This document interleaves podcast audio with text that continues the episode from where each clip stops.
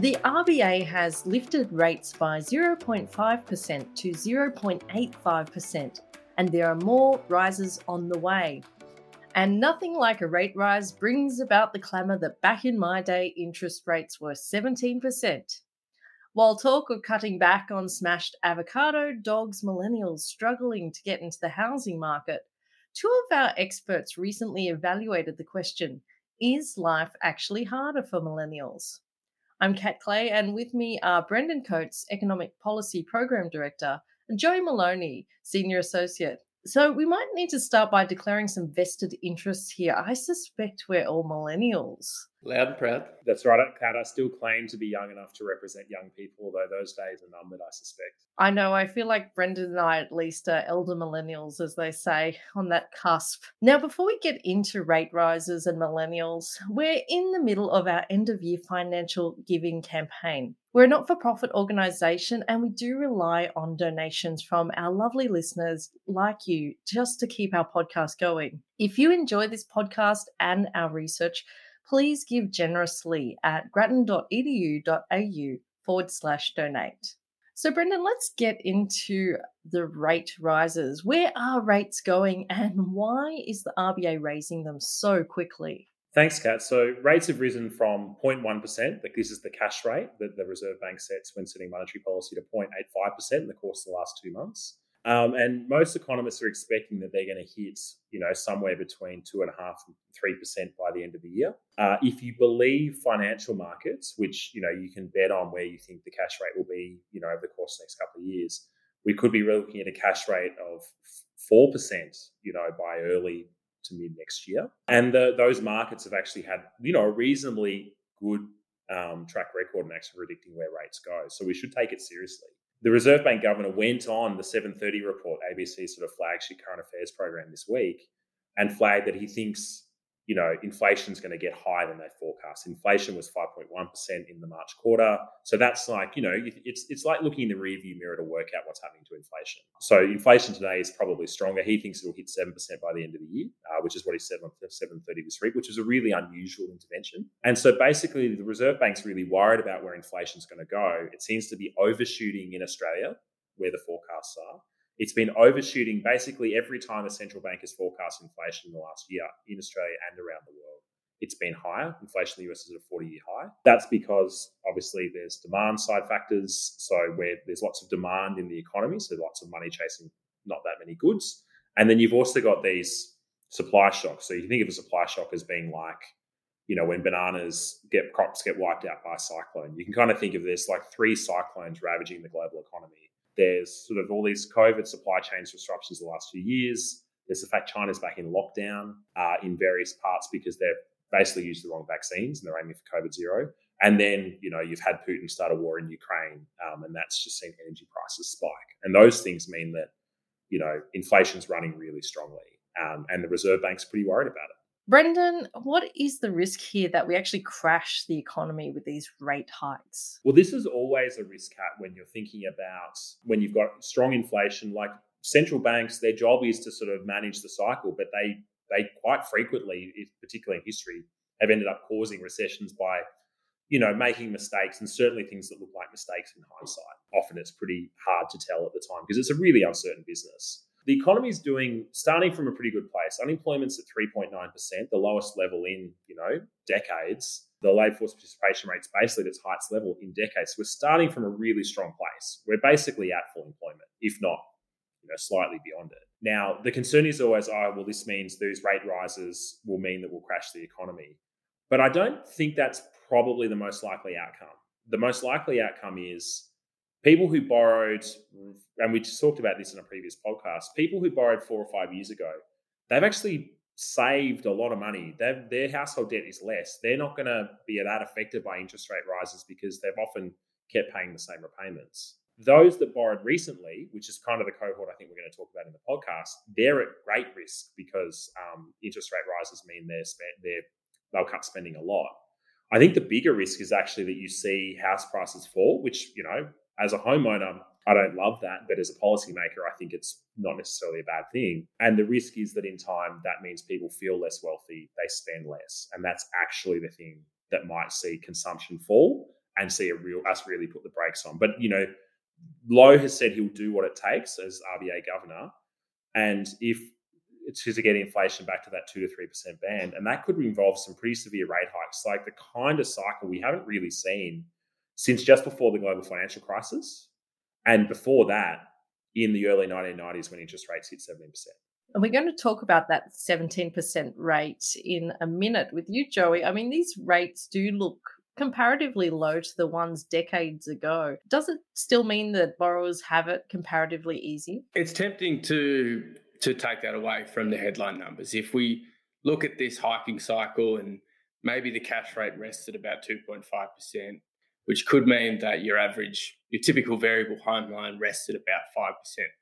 That is obviously well below the peaks of 17% that we saw at the turn of the 1990s. 17% seems like a sort of otherworldly number. There is a lot more to the story if you're asking how difficult was it to manage your mortgage? Interest rates are just one factor in um, calculating what a mortgage burden actually is for a household, which is how much of their income they actually have to spend on servicing their mortgage. That's what really matters, right? That's what we're talking about here. Your mortgage burden is a function of your income, how big your loan is, and the interest rate being charged on that loan. So, certainly on the last of those, things look like they were much harder for the previous generation. But it was the second last of those, loan sizes, that complicates this story a lot. So, for the older generation, loans were much smaller relative to their incomes because house prices were much lower. Now, this really helped contain their mortgage burdens. And obviously, the reason why the new generation is taking on much bigger loans is because house prices have risen so much. Back then, they were about four times average incomes. Now they're about eight times. So when you do the math on this, the huge increase in the actual volume of debt households have taken on has really changed the game. And it's changed what a given interest rate actually means for household mortgage burdens. So let me see if I've got that straight. Does that mean high rates now are what low rates used to be? That's essentially what's happened. So in our article that we published last week, we had a graph that showed the relationship between like prevailing variable mortgage rates and what that actually translates to in terms of uh, mortgage burden. So the percent of your income that you are spending on your mortgage interest. Now, I'd highly recommend going and having a look at that chart in the article. Uh, I think it really cuts through. And if you do want to have a look at that chart, you can at grattan.edu.au and it's there on our news page.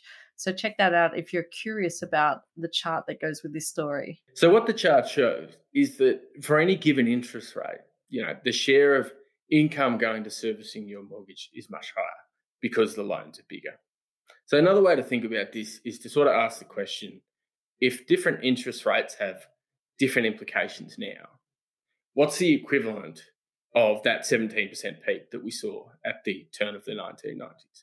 It turns out that 7% now is what 17% was then in terms of how much of your income actually has to go on your mortgage. That 10 percentage point gap is broadly the result of loan sizes or house prices growing much quicker than incomes. Now, at this stage, it doesn't look like we're going to 7%, but you can sort of see how what look like small increases now, you know, historically speaking, can hurt much more than they used to.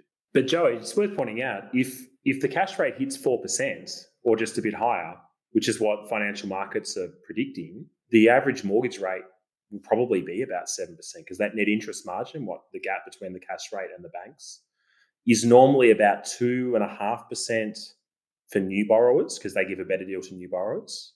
But for existing borrowers, it's closer to three.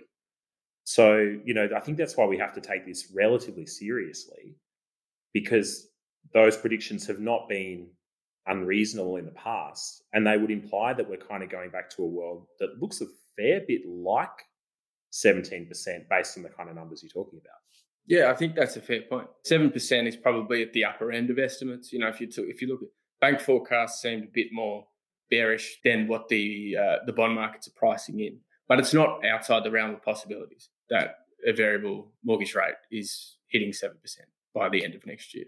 Yeah, it's actually worth sort of noting when Phil Lowe went on the 730 report, he's talking about trying to get interest rates to what he thinks is kind of what they call neutral, which is kind of like when it's either stimulating the economy or sort of helping the economy contract. And he thinks that that rate, he mentioned two and a half percent cash rate. So if he thinks neutral is about five for the mortgage rate, maybe a little bit higher, then a, a cash rate, an interest rate on mortgages of seven percent isn't like it's probably it's hopefully not as a as a borrower as a as an owner. It's hopefully not the number we end up with. If we end up there, it's because inflation keeps surprising on the upside in Australia, kind of as it has elsewhere around the world. Apart from having a mild heart attack over here as the podcast host, thinking of my mortgage repayments being at 7%, the thing that I was thinking about, Joey, when you were talking about that comparison is like, take two cakes, for example. I mean, you've got a three tier wedding cake and you've got a cupcake.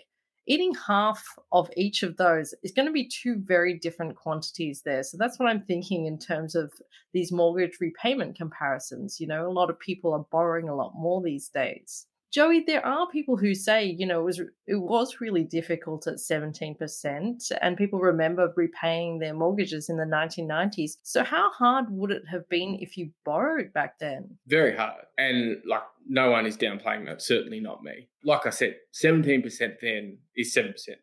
But the way to think about this is that it didn't last for that long. If we take someone who borrowed at the peak in 1990, they would have experienced throughout the sort of early part of the 90s through to the end of the decade, interest rates falling a fair bit and incomes growing. So those two effects together can have a pretty profound effect on one's mortgage burden. When you model a borrower from 1990 at like all the average incomes, average typical variable interest rate, what you can sort of see is that they would have started their mortgage with a very, very high burden, would have been north of 30%, which is the typical benchmark for housing stress. That fell within a few years, it would have fallen below 30%.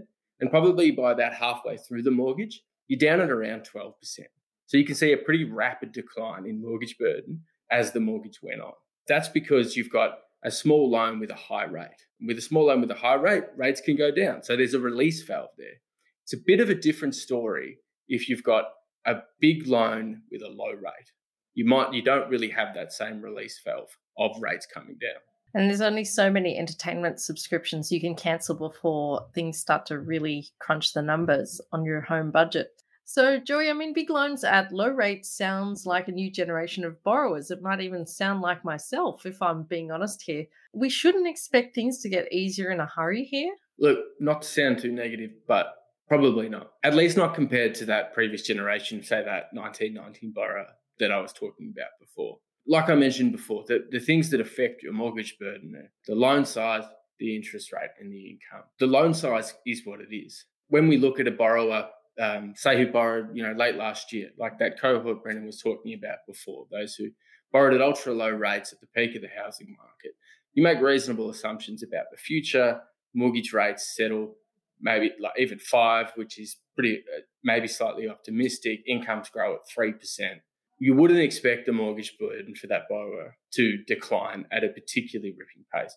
It'll fall over time, as is the nature of these things, but at a much slower pace than we saw for those previous generations. I think it's it's also worth just noting, Kat, that you know if you're thinking of your own situation, like you know, and I, I you know, we've bought houses or, or upgraded recently. It's kind of the analogy is like we bought the equivalent of like 1988 and then interest rates jumped and you sort of experienced that pain right as interest rates jumped and then they fell. And you know depending on what happens in the next couple of years they could fall. But i think what joe is saying about it the long term being the burden being higher is likely. Obviously as interest rates rise house prices will fall. So if you happen to buy next year or the year after the burden could potentially look a bit different because obviously then you're not paying as much because you're you're catching it hopefully you know depending on what happens when interest rates sort of are on the way potentially on the way down or have stabilized. You know i think the reason 19, 1990 is such a searing experience is not probably for people who bought in 1990 it's probably for the people who bought in the three years prior which is kind of the analogy we're thinking about for people who bought in the covid period and then experienced higher rates. Now in an ideal world you know australia is kind of unique in that we all pay variable rate mortgages. That's actually really rare globally. So in New Zealand, in the US, you basically, whatever interest rate you take out, it's normally fixed for 30 years. That's why we actually are probably more exposed. And it's kind of a question that I think we should ask ourselves is in a world where rates are gyrating around and house prices are moving so much in a world where debt is quite high, does it really make sense for everyone to pay fixed rate mortgages? Now, obviously, we've we've just benefited from the downside of that if you've bought, and now we're whinging about it on the way back up.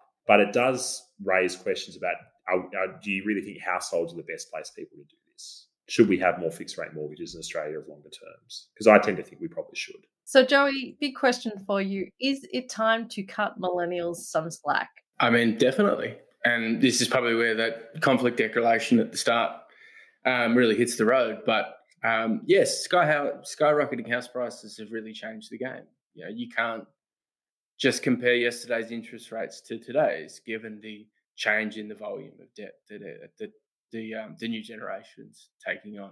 These rate rises aren't going to be hard for millennials because they spend too much money on particular fruits spread on toast.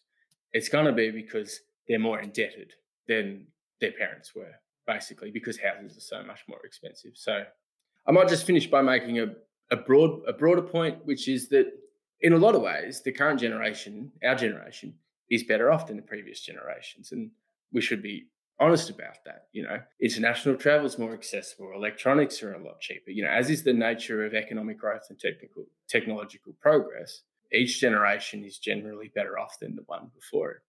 It's just that housing costs are clearly an area where millennials are facing some challenges that the previous generation didn't, at least not to the degree that this generation is. So I just think it's important to have an honest conversation about that. And I might finish up there. So, Joey, what's the name of this piece you've been talking about today? And what publication was it in originally? So, it was called The Housing Game Has Changed and Interest Rate Hikes Hurt More Than Before.